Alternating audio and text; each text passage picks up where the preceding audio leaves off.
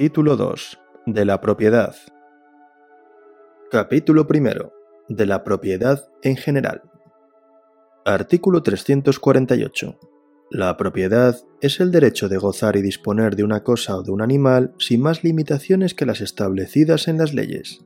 El propietario tiene acción contra el tenedor y el poseedor de la cosa o del animal para reivindicarlo. Artículo 349. Nadie podrá ser privado de su propiedad sino por autoridad competente y por causa justificada de utilidad pública previa siempre la correspondiente indemnización.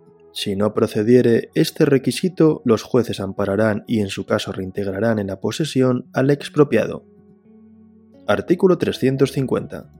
El propietario de un terreno es dueño de su superficie y de lo que está debajo de ella, y puede hacer en él las obras, plantaciones y excavaciones que le convengan, salvas las servidumbres y con sujeción a lo dispuesto en las leyes sobre minas y aguas y en los reglamentos de policía. Artículo 351. El tesoro oculto pertenece al dueño del terreno en que se hallare, sin embargo, cuando fuere hecho el descubrimiento en propiedad ajena o del Estado y por casualidad, la mitad se aplicará al descubridor. Si los efectos descubiertos fueren interesantes para las ciencias o las artes, podrá el Estado adquirirlos por su justo precio que se distribuirá en conformidad a lo declarado.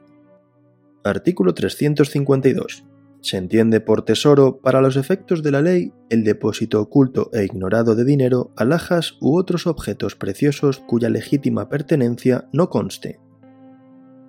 Capítulo 2. Del derecho de accesión. Disposición general. Artículo 353. La propiedad de los bienes da derecho por accesión a todo lo que ellos producen o se les une o incorpora natural o artificialmente. Sección primera del derecho de accesión respecto al producto de los bienes. Artículo 354. Pertenecen al propietario, primero, los frutos naturales, segundo, los frutos industriales, tercero, los frutos civiles. Artículo 355. Son frutos naturales las producciones espontáneas de la tierra y los productos de los animales que formen parte de una empresa agropecuaria o industrial. Son frutos industriales los que producen los predios de cualquiera especie a beneficio del cultivo o del trabajo. Son frutos civiles el alquiler de los edificios, el precio del arrendamiento de tierras y el importe de las rentas perpetuas, vitalicias u otras análogas. Artículo 356. El que percibe los frutos tiene la obligación de abonar los gastos hechos por un tercero para su producción, recolección y conservación. Artículo 357. 1. No se reputan frutos naturales o industriales sino los que están manifiestos o nacidos. 2. En el caso de animales, solo en la medida en que sea compatible con las normas destinadas a su protección, las crías quedan sometidas al régimen de los frutos desde que estén en el vientre de su madre, aunque no hayan nacido. Sección segunda. Del derecho de accesión respecto a los bienes inmuebles. Artículo 358. Lo edificado, plantado o sembrado en predios ajenos y las mejoras o reparaciones hechas en ellos pertenecen al dueño de los mismos con sujeción a lo que se dispone en los artículos siguientes. Artículo 359. Todas las obras, siembras y plantaciones se presumen hechas por el propietario y a su costa mientras no se pruebe lo contrario. Artículo 360. El propietario del suelo que hiciera en él, por sí o por otro, plantaciones, construcciones u obras con materiales ajenos, debe abonar su valor, y si hubiere obrado de mala fe, estará de más obligado al resarcimiento de daños y perjuicios. El dueño de los materiales tendrá derecho a retirarlos solo en el caso de que pueda hacerlo sin menoscabo de la obra construida o sin que por ello perezcan las plantaciones, construcciones u obras ejecutadas. Artículo 361. El dueño del terreno en que se edificare, sembrare o plantare de buena fe, tendrá derecho a hacer suya la obra, siembra o plantación, previa la indemnización establecida en los artículos 453 y 454, o a obligar al que fabricó o plantó a pagarle el precio del terreno y al que sembró la renta correspondiente. Artículo 362. El que edifica, planta o siembra de mala fe en terreno ajeno pierde lo edificado, plantado o sembrado sin derecho a indemnización. Artículo 363. El dueño del terreno en que se haya edificado, plantado o sembrado con mala fe puede exigir la demolición de la obra o que se arranque la plantación y siembra, reponiendo las cosas a su estado primitivo a costa del que edificó, plantó o sembró.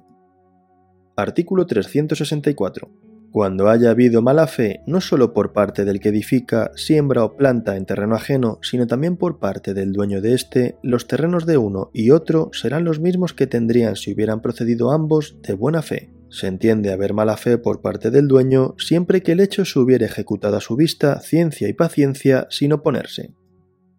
Artículo 365. Si los materiales, plantas o semillas pertenecen a un tercero que no ha procedido de mala fe, el dueño del terreno deberá responder de su valor subsidiariamente y en el solo caso de que el que los empleó no tenga bienes con que pagar. No tendrá lugar esta disposición si el propietario usa del derecho que le concede el artículo 363. Artículo 366 pertenece a los dueños de las heredades confinantes con las riberas de los ríos el acrecentamiento que aquellas reciben paulatinamente por efecto de la corriente de las aguas. Artículo 367. Los dueños de las heredades confinantes con estanques o lagunas no adquieren el terreno descubierto por la disminución natural de las aguas ni pierden el que éstas inundan en las crecidas extraordinarias. Artículo 368 cuando la corriente de un río, arroyo o torrente segrega de una heredad de su ribera una porción conocida de terreno y la transporta a otra heredad, el dueño de la finca que pertenecía a la parte segregada conserva la propiedad de ésta. Artículo 369. Los árboles arrancados y transportados por la corriente de las aguas pertenecen al propietario del terreno a donde vayan a parar si no los reclaman dentro de un mes los antiguos dueños. Si estos lo reclaman, deberán abonar los gastos ocasionados en recogerlos o ponerlos en lugar seguro. Artículo 370. Los cauces de los ríos que quedan abandonados por variar naturalmente el curso de las aguas pertenecen a los dueños de los terrenos ribereños en toda su longitud respectiva a cada uno. Si el cauce abandonado separaba heredades de distintos dueños, la nueva línea divisoria correrá equidistante de unas y otras. Artículo 371. Las islas que se formen en los mares adyacentes a las costas de España y en los ríos navegables y flotables pertenecen al Estado. Artículo 372. Cuando en un río navegable y flotable, variando naturalmente de dirección, se abre un nuevo cauce en heredad privada, este cauce entrará en el dominio público. El dueño de la heredad lo recobrará siempre que las aguas vuelvan a dejarlo en seco, ya naturalmente, ya por trabajos legalmente autorizados al efecto. Artículo 373. Las islas que por sucesiva acumulación de arrastres superiores se van formando en los ríos pertenecen a los dueños de las márgenes u orillas más cercanas a cada una, o a los de ambas márgenes si la isla se hallase en medio del río, dividiéndose entonces longitudinalmente por mitad. Si una sola isla, así formada, distase de una margen más que de otra, será por completo dueño de ella el de la margen más cercana. Artículo 374 cuando se divide en brazos la corriente del río, dejando aislada una heredad o parte de ella, el dueño de la misma conserva su propiedad. Igualmente, la conserva si queda separada de la heredad por la corriente una porción de terreno. Sección tercera. Del derecho de accesión respecto a los bienes muebles. Artículo 375. Cuando dos cosas muebles pertenecientes a distintos dueños se unen de tal manera que vienen a formar una sola sin que intervenga mala fe, el propietario de la principal adquiere la accesoria, indemnizando su valor al anterior dueño. Artículo 376. Se reputa principal entre dos cosas incorporadas aquella que se ha unido otra por adorno o para su uso o perfección. Artículo 377. Si no puede determinarse por la regla del artículo anterior cuál de las dos cosas incorporadas es la principal, se reputará tal el objeto de más valor y entre dos objetos de igual valor el de mayor volumen. En la pintura y en la escultura, en los escritos, impresos, grabados y litografías, se considerará accesoria la tabla, el metal, la piedra, el lienzo, el papel o el pergamino. Artículo 378. Cuando las cosas unidas pueden separarse sin detrimento, los dueños respectivos pueden exigir la separación. Sin embargo, cuando la cosa unida para el uso, embellecimiento o perfección de la otra es mucho más preciosa que la cosa principal, el dueño de aquella puede exigir su separación aunque sufra algún detrimento la otra que se incorporó. Artículo 379. Cuando el dueño de la cosa accesoria ha hecho su incorporación de mala fe, pierde la cosa incorporada y tiene la obligación de indemnizar al propietario de la propiedad los perjuicios que haya sufrido.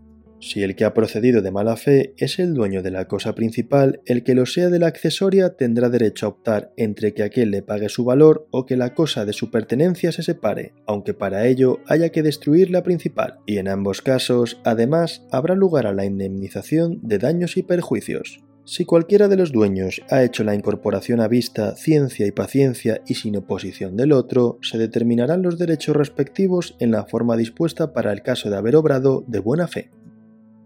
Artículo 380. Siempre que el dueño de la materia empleada sin su consentimiento tenga derecho a indemnización, puede exigir que ésta consista en la entrega de una cosa igual en especie y valor y en todas sus circunstancias a la empleada, o bien en el precio de ella, según tasación pericial. Artículo 381. Si por voluntad de sus dueños se mezclan dos cosas de igual o diferente especie, o si la mezcla se verifica por casualidad y en este último caso las cosas no son separables sin detrimento, cada propietario adquirirá un derecho proporcional a la parte que le corresponda atendido el valor de las cosas mezcladas o confundidas. Artículo 382. Si por voluntad de uno solo, pero con buena fe, se mezclan o confunden dos cosas de igual o diferente especie, los derechos de los propietarios se determinarán por lo dispuesto en el artículo anterior. Si el que hizo la mezcla o confusión obró de mala fe, perderá la cosa de su pertenencia mezclada o confundida, además de quedar obligado a la indemnización de los perjuicios causados al dueño de la cosa con que hizo la mezcla. Artículo 383. El que de buena fe empleó materia ajena en todo o en parte para formar una obra de nueva especie, hará suya la obra, indemnizando el valor de la materia al dueño de ésta. Si ésta es más preciosa que la obra en que se empleó o superior en valor, el dueño de ella podrá, a su elección, quedarse con la nueva especie previa indemnización del valor de la obra o pedir indemnización de la materia. Si en la formación de la nueva especie intervino mala fe, el dueño de la materia tiene derecho a quedarse con la obra sin pagar nada al autor o de exigir de éste que le indemnice el valor de la materia y los perjuicios que se le hayan seguido. Capítulo 3. Del deslinde y amojonamiento. Artículo 384. Todo propietario tiene derecho a deslindar su propiedad con citación de los dueños de los predios colindantes, la misma facultad corresponderá a los que tengan derechos reales. Artículo 385. El deslinde se hará en conformidad con los títulos de cada propietario y a falta de títulos suficientes por lo que resultare de la posesión en que estuvieran los colindantes. Artículo 386. Si los títulos no determinasen el límite o área perteneciente a cada propietario y la cuestión no pudiera resolverse por la posesión o por otro medio de prueba, el deslinde se hará distribuyendo el terreno objeto de la contienda en partes iguales. Artículo 387. Si los títulos de los colindantes indicasen un espacio mayor o menor del que comprende la totalidad del terreno, el aumento o la falta se distribuirá proporcionalmente. Capítulo 4 del derecho de cerrar las fincas rústicas. Artículo 388. Todo propietario podrá cerrar o cercar sus heredades por medio de paredes, zanjas, setos vivos o muertos o de cualquier otro modo, sin perjuicio de las servidumbres constituidas sobre las mismas.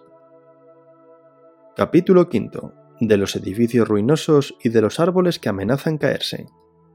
Artículo 389.